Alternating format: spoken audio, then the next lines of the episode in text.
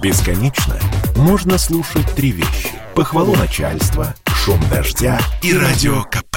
Я слушаю радио КП и тебе рекомендую.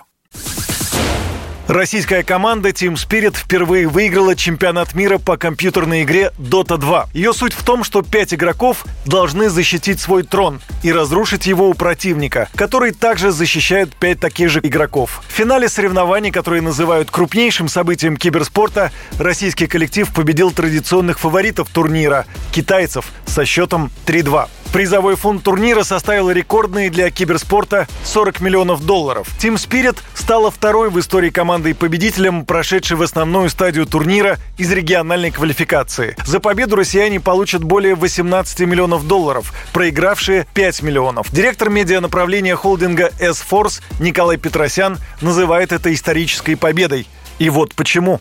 Приведу такую аналогию. Представьте себе, что на чемпионате мира по футболу сборная России выиграла в финале у бразильцев. Вот вчерашняя победа Team Spirit у китайского коллектива по своей значимости и по разнице, да, вот развития киберспорта, конкретной игры Dota 2 в России и Китае, это примерно такая же разница. В Китае на государственном и региональных уровнях большое внимание и поддержка оказывается развитию киберспорта. Мы до вчерашнего дня несколько отставали, но этот памятный финал, это сногсшибательная победа, историческая во всех смыслах.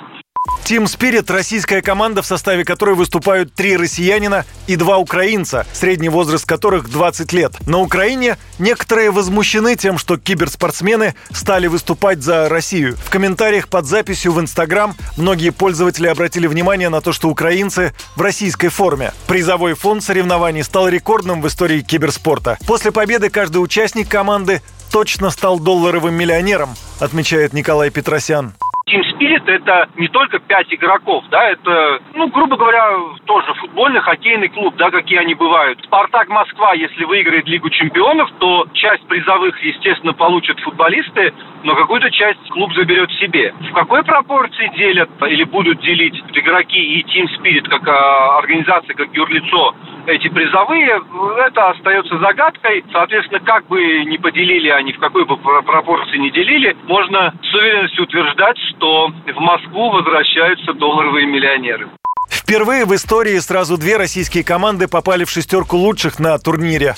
Другая российская команда Virtus.pro повторила лучшее свое достижение. Они по итогам турнира заняли шестое место и заработали почти полтора миллиона долларов. Вице-премьер Дмитрий Чернышенко поздравил российские коллективы с победой. По его словам, успех россиян еще раз привлек внимание к спорту и цифровым технологиям. Юрий Кораблев, Радио КП.